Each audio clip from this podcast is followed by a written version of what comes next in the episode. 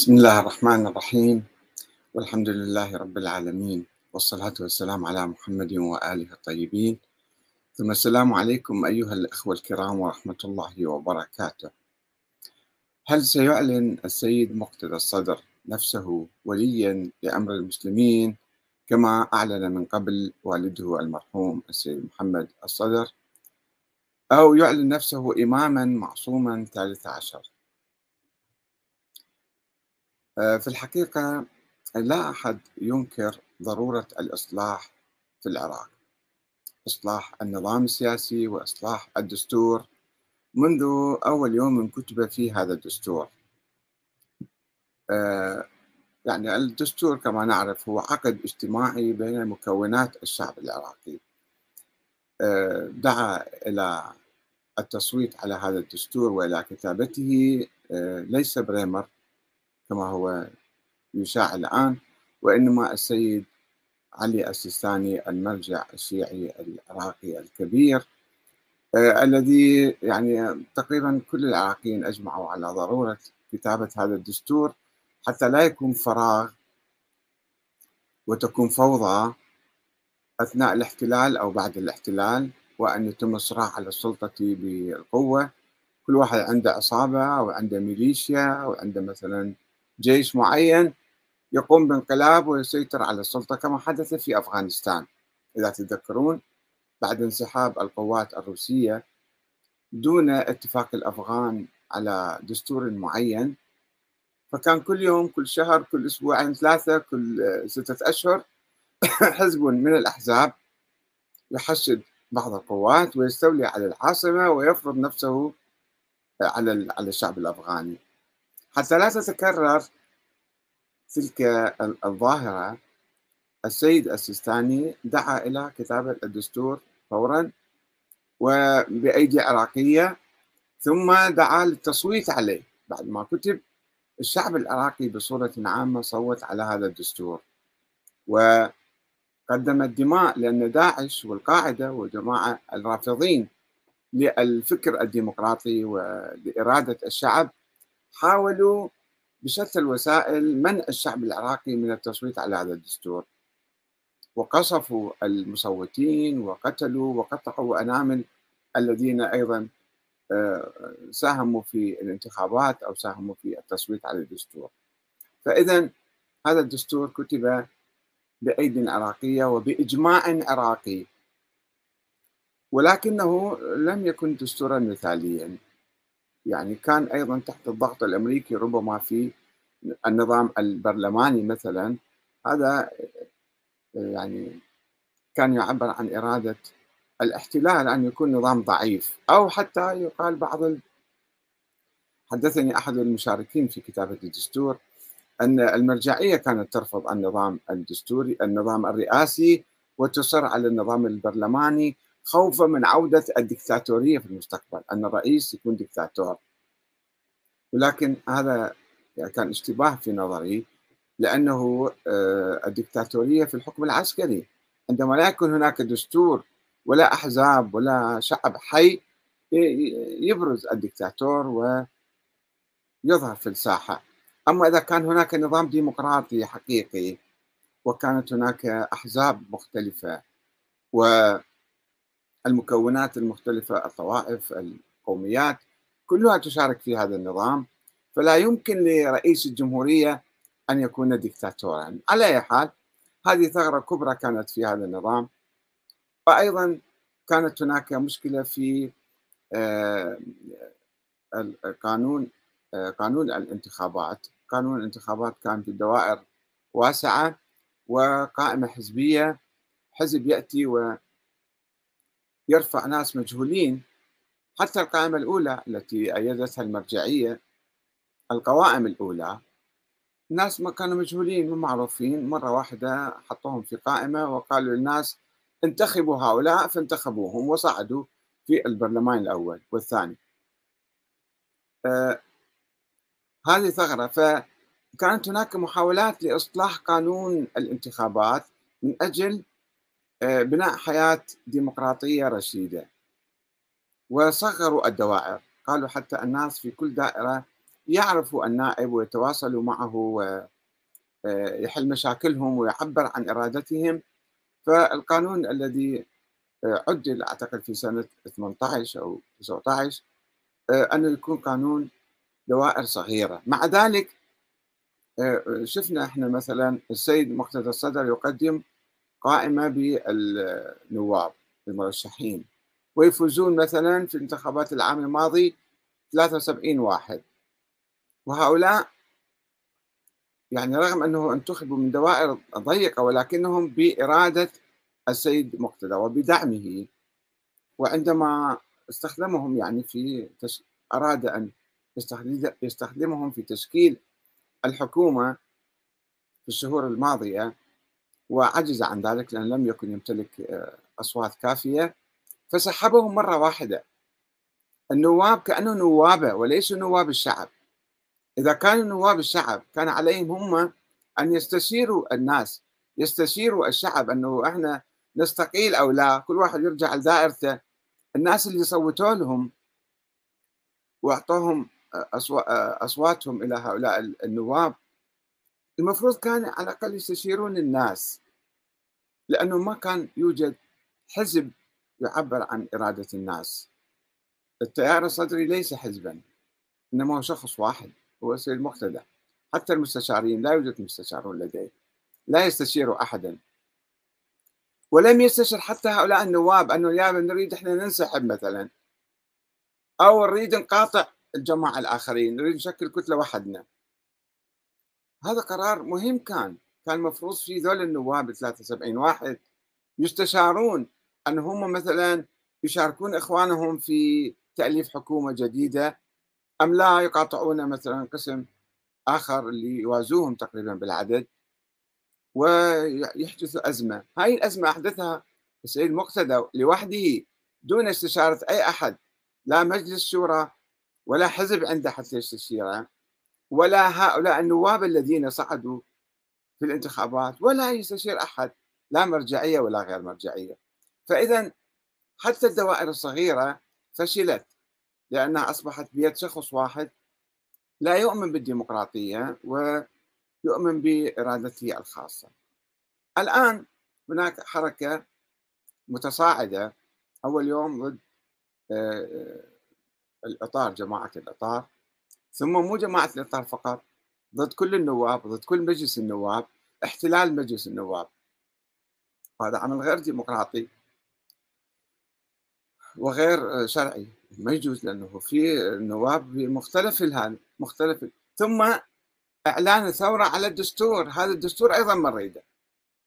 طيب وبعدين طلب من المحكمه لجأ إلى المحكمة أنه تعالوا أعطونا فتوى في موضوع حل الدستور. المحكمة قالت هذا مو شغلنا وإحنا ما نقوم في ذلك ونحن مستقلون. لا أنتم صرتوا ولائيين أنتم صرتوا أتباع لإيران أنتم صرتوا عملاء خونة واسيس وبدأت الاتهامات والتهديدات والتهديدات المباشرة بقتل هذا القاضي أو ذاك. فمجموعة من القضاة أصدروا بيان أنه هؤلاء آه، باعتقال الذي هدد باقتحام مجلس النواب آه، مجلس القضاء أو بتهديد النواب. طيب الفساد الآن الفساد موجود في كل مرافق الحياة في العراق. موجود في العشائر في الثقافة في الاقتصاد في التجارة. موجود في في دوائر الدولة المختلفة اللي يأخذون رشاوى حتى ربما هناك فساد في الجيش وفي الشرطة وفي المخابرات. ما شفنا؟ ضابط مخابرات هو يوزع مخدرات. فموجود الفساد موجود في كل مكان.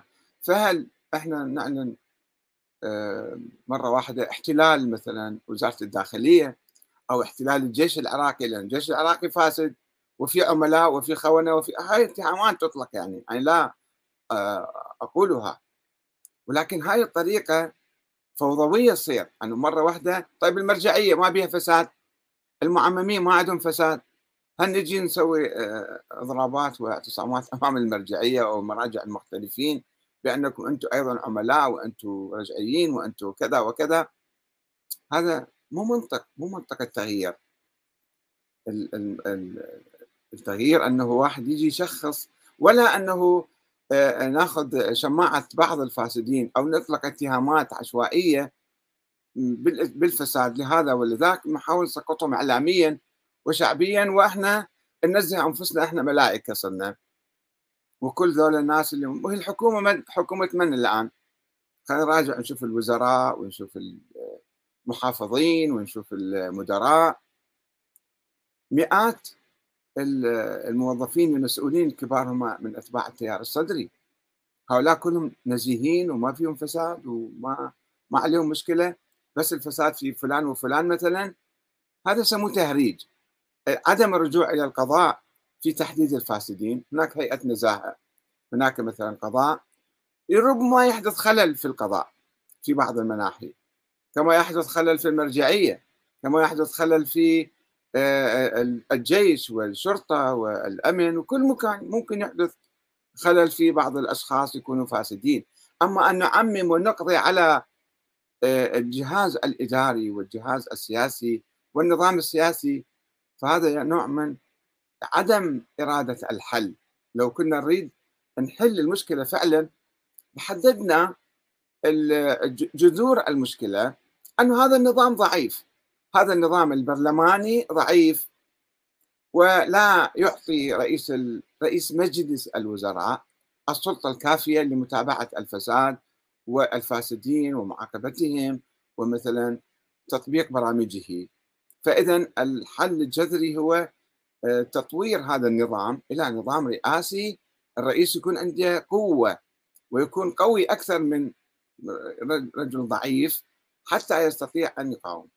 إحنا نغفل عن هذا الحل وننساه يمكن بعض الناس رفعوا هذا الشعار أنه إذا علينا أن آه، نطور هذا النظام إلى نظام رئاسي حتى يحل المشاكل.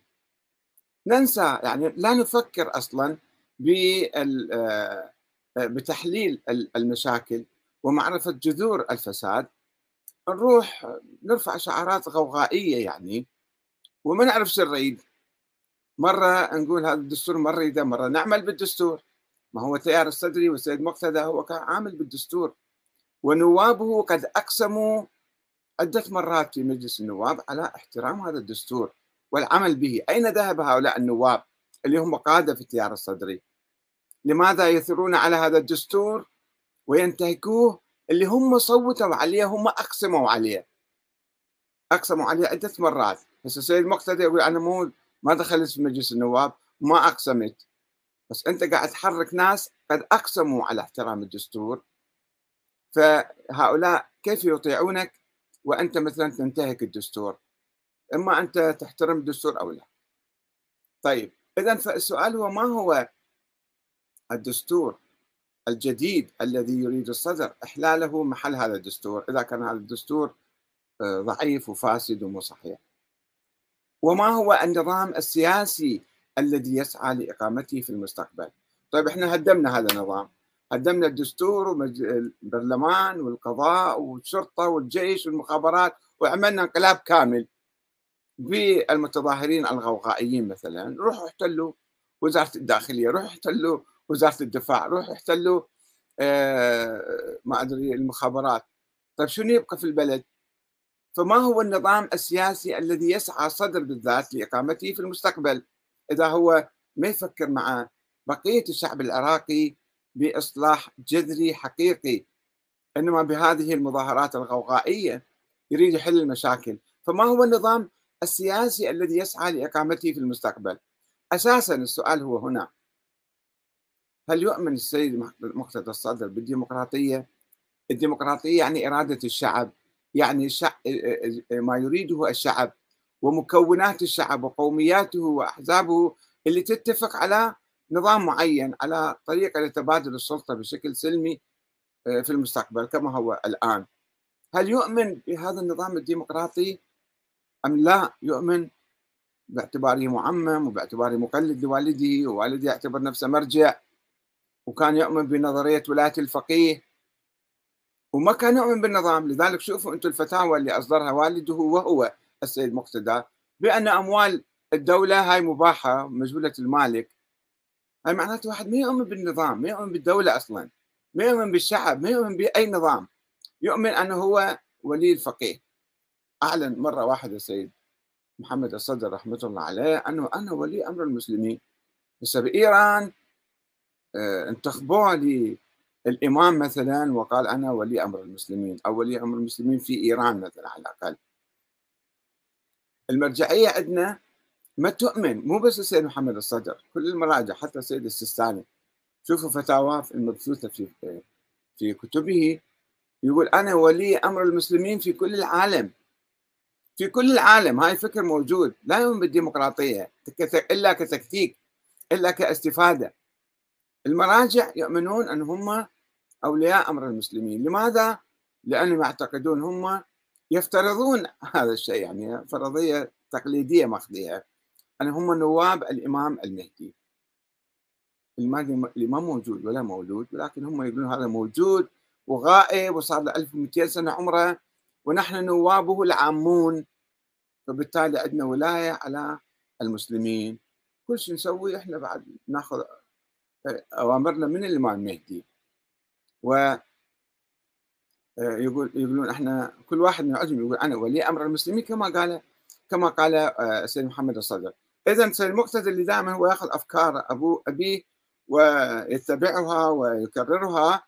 فهو يبدو عليه ما يؤمن بالنظام الديمقراطي. إلا كاستفادة ان يدخل ويحصل جماعته مناصب ووزارات وكذا أي مو مشكلة. ووقت ما يحصل ف آه، يهدم الدار كلها على من فيه.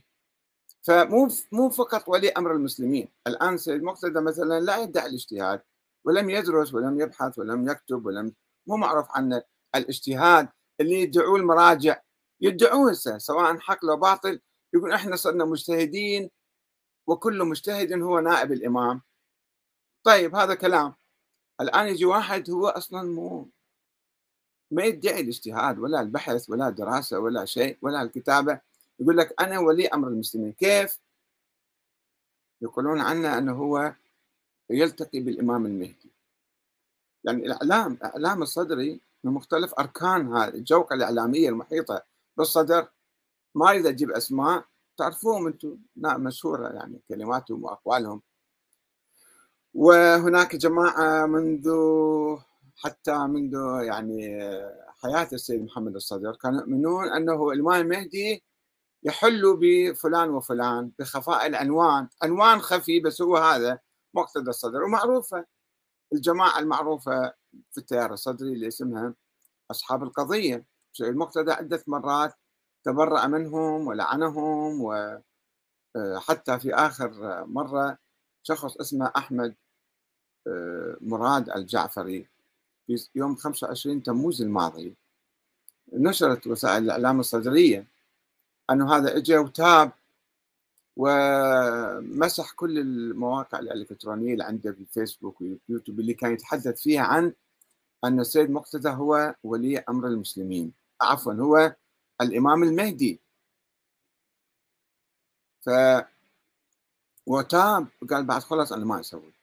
في واحد آخر اسمه أحمد الجعفري الشيخ أحمد الجعفري.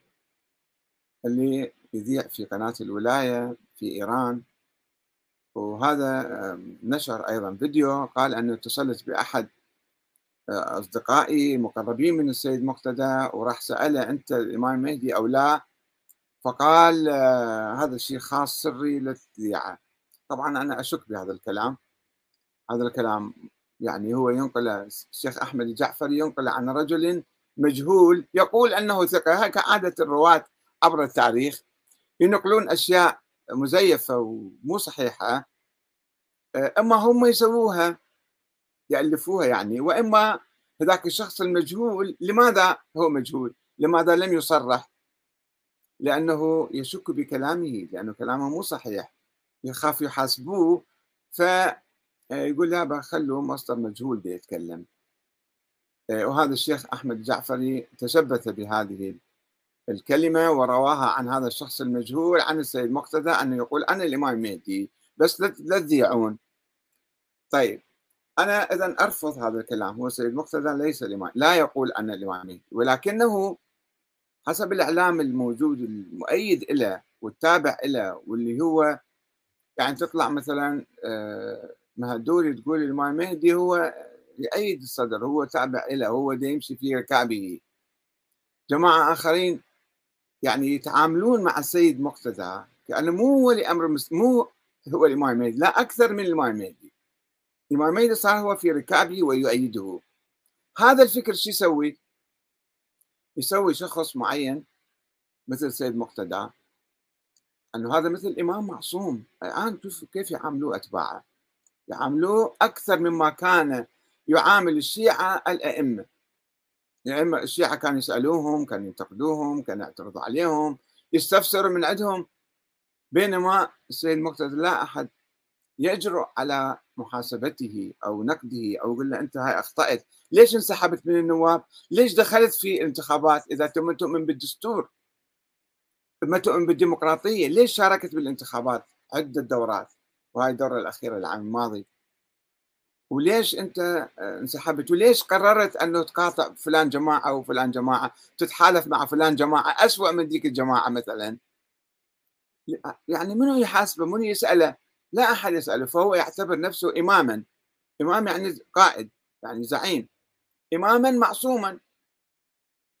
والنظريات اللي كانت تصير بالتاريخ كلها هالشكل كانت آه، تولد وتنمو. أنه دعايات وإعلام وإشاعات والإمام المهدي يدز له رسائل والإمام المهدي التقى فيه وهي دائما إشاعات موجودة تعظم الأشخاص. وتعطيه هاله مقدسة فالناس البسطاء الجهل اللي هو يقول عنهم جهلة جهلة جهلة.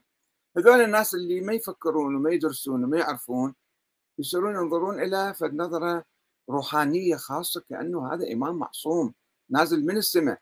فبعد ما ما يناقشوه ولا ما يقول يروحون يسوون. فهاي نوع من العبودية. العبودية أنه يأمر يعني يحل الحرام ويحرم الحلال. الدستور حلال يحرم لا مر الدستور. اقتحام البرلمان أو مجلس القضاء هذا حرام لا يصير حلال. فهذه العبودية تصير عبودية مو تصير طاعة مو تقليد.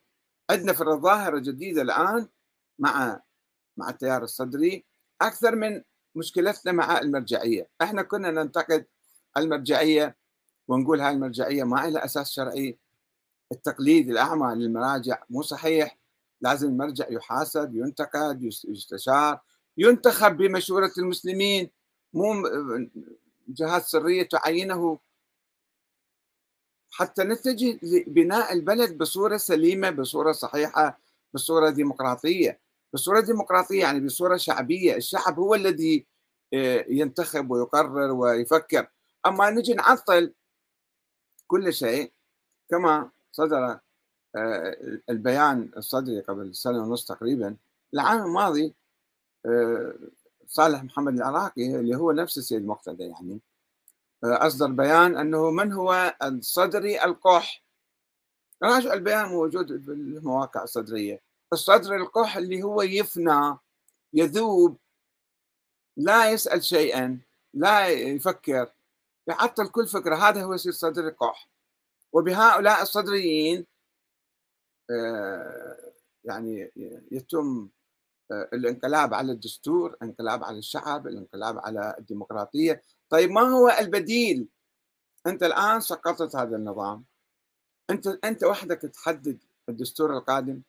وما هو الدستور القادم؟ هل تؤمن بالديمقراطية؟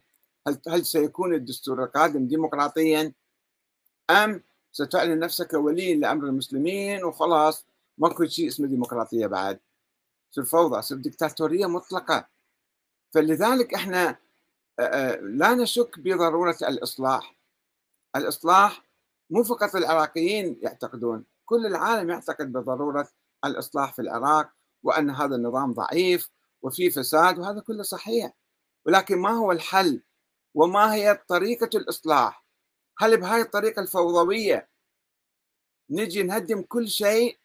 نهدم أركان الدولة بالبلد؟ وننقلب عليها حتى نقول إحنا نريد نسوي إصلاح، أي إصلاح أي إصلاح. عين الفساد. أكبر فساد أن أن نسقط هذا النظام اللي بيه شوية ملامح ديمقراطية ونبدله بنظام ديكتاتوري مطلق تحت عمامه ولي أمر المسلمين والإمام المعصوم الثالث عشر. فوين راح نروح بالمستقبل؟ إحنا ما عندنا مشكلة ما عندنا خلاف شخصي مع سيد مقتدى ولا مع التيار الصدري. ولكن نقول هذه ليست طريقة إصلاح. هذه طريقة إلى الوراء طريقة إفساد وتؤدي إلى نظام فاسد وفوضى وفتن ومشاكل كبيرة ولا سمح الله حروب داخلية أهلية. المشكلة ليست مع الإطار مع بقية مكونات الشعب العراقي اللي آمنت بالدستور ووقعت عليه وصوتت ومشاركة على فإذا أنت تنسف الدستور كيف تتعامل مع حركات الانفصال اللي يصير في المستقبل. كل واحد يقول لك أنا حر بعد هذا الدستور هو الذي يجمعنا. فإذا إحنا أسقطناه نتحرر. كل واحد يقول أنا حر أسوي الإمارة أو الدولة اللي أريدها. راح نفتت العراق. هذه الطريقة تؤدي إلى تدمير العراق. لا تؤدي إلى الإصلاح أبدا ولا تنتج شيئا. وستنقلب على أصحابها. لأنه الشعب لا يمكن أن يقبل. شوي شوي يشوفوا سيتم تراجع وسيعود السيد مقتدى إلى المشاركة في الانتخابات هو يطالب الآن خلي نحل هذا البرلمان حتى نسوي انتخابات جديدة. إذا أنت تؤمن بالدستور يعني تؤمن ظاهرا الله أعلم. إذا أنت رسميا آه، تؤمن بالانتخابات طيب إذا انتخابات أنتجت نفس المعادلات ماذا تفعل؟ أيضا تطالب بانتخابات جديدة؟ هل هذه طريقة معقولة؟ طريقة حكيمة في إدارة البلد وفي حل المشاكل. يعني الإنسان عندما يكون هناك إنسان قائد حكيم عليم عارف ماذا يفعل وحوله مجموعة من العقلاء والمستشارين خطوة خطوة يتقدم نحو الأمام وينظر ويحلل مكامن الفساد ويقدم برامج تدريجية لحل تلك المشاكل. ويقدم الحلول ثم يتقدم بإصلاح البلد والقضاء على الفساد أو القضاء على أي شيء في البلد مو صحيح. أما أنه مرة واحدة يلا بصورة غوغائية بربرية نهجم على القضاء القضاء البارحه كنت أنت تستغيث بالقضاء وتعال احكم. شلون اليوم صار هذا القضاء فاسد وقضاء ولائي وهذا قضاء كذا وتابع لفلان؟ يعني أنت ما راح تبقي جهة تحتكم إليها إلا أنت فقط. تصير الحكم الأول والأخير. حتى المرجعية ما تسأل عنها. لا تست... لا تستفسر ولا تسأل ولا تستشير المرجعية فيما فيما تعمل. فما يمكن إحنا نعلق نعلق كل مصير البلد بيد شخص واحد لا يعرف ماذا يفعل وماذا يقول. وكل يوم هو مغير أمر يعني سياسته ومواقفه. ومتردد ويتقدم الأمام ويرجع لي ورا ويروح يمين ويروح يسار ويقول أنا أريد أصلح. هذا ليس اصلاحا يا إخواني يا أعزاء. فاذا لابد أن نحدد أنا أوجه خطابي إلى أصدقائي وأحبائي في التيار الصدري أيضا. أن يفكروا أنه ماذا تفعلون وما هو النظام السياسي البديل الذين تسعون الذي تسعون لإقامته. آه، ما هو الدستور القادم؟ خلينا نكتب الدستور القادم. خلينا نشوف هذا الدستور ليس صحيحا. وخاطئا وفي مشاكل. طيب ما هو الدستور الجديد الأفضل؟ وكيف يمكن أن نحله محل هذا الدستور؟ وما يمكن إحنا بانقلاب عسكري نقول هذا الدستور مو صحيح وفاسد وهذا دستور بريمر وإحنا نجي نسوي شنو؟ لا دستور. أو دستور اللي إحنا نفرضه. هذا أيضا مرفوض من الشعب. ما يمكنك أنت تفرض دستور على الشعب العراقي بارادتك وبكيفك الدستور هو تعاقد هو عقد اجتماعي بين مختلف مكونات الشعب العراقي. مو مو لعبة دستور والله يامرنا بالوفاء بالعقود. ما يصير إحنا آه، إذا عقدنا عقد وما عجبنا شو وقت ما يعجبنا نريد إحنا نهدم هذا العقد ونخربه ونخرج من عنده. لذلك لابد أن نبحث عن الخطوات الصحيحة العلمية المعقولة لإصلاح جذور الفساد والقضاء عليها وتطوير هذا النظام آه، بشكل آه، أفضل يلبي حاجات الشعب العراقي. والسلام عليكم ورحمة الله وبركاته.